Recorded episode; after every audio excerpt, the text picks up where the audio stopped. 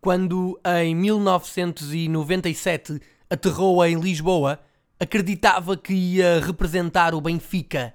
Estava enganado. Foi para perto, mais concretamente para Alverca, onde cumpriu uma temporada, então na segunda divisão de honra. Resultado: 33 jogos, 13 golos. Terminado o empréstimo aos ribatejanos, o então treinador do Benfica, Graham Sunas, prescindiu dele, que acabou por rumar a Paranhos para assinar pelo Salgueiros.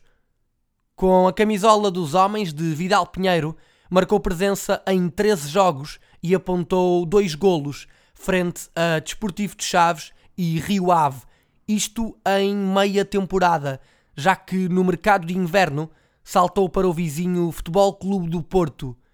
Era o início de uma caminhada de 5 anos e meio que culminaria em Gelsenkirchen com a conquista da Liga dos Campeões. Pelo meio, conquistou três campeonatos, três taças de Portugal, duas supertaças Cândido de Oliveira e uma taça UEFA, contabilizando 229 jogos com a camisola dos Dragões e marcando 48 golos. Passou ainda por Barcelona, Chelsea e terminou a carreira em 2013 no Fluminense. Apesar de ter nascido no Brasil, em São Bernardo do Campo, estado de São Paulo, foi internacional português em 75 ocasiões e marcou 5 golos.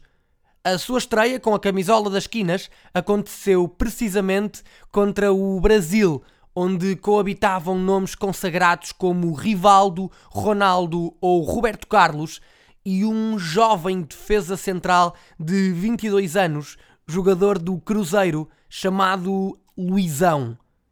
O jogo teve lugar no Estádio das Antas em março de 2003 e Portugal venceu por 2-1, sendo que o golo da vitória foi apontado por si num livre direto. Melhor era impossível. Foi uma das figuras mais marcantes dos primeiros anos do novo milénio no futebol português, ao ponto de me fazer acreditar que os cantos dos Lusíadas não se importariam de ser batidos por si.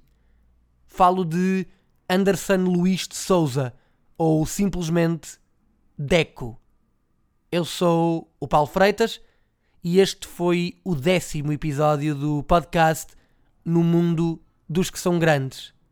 Até breve.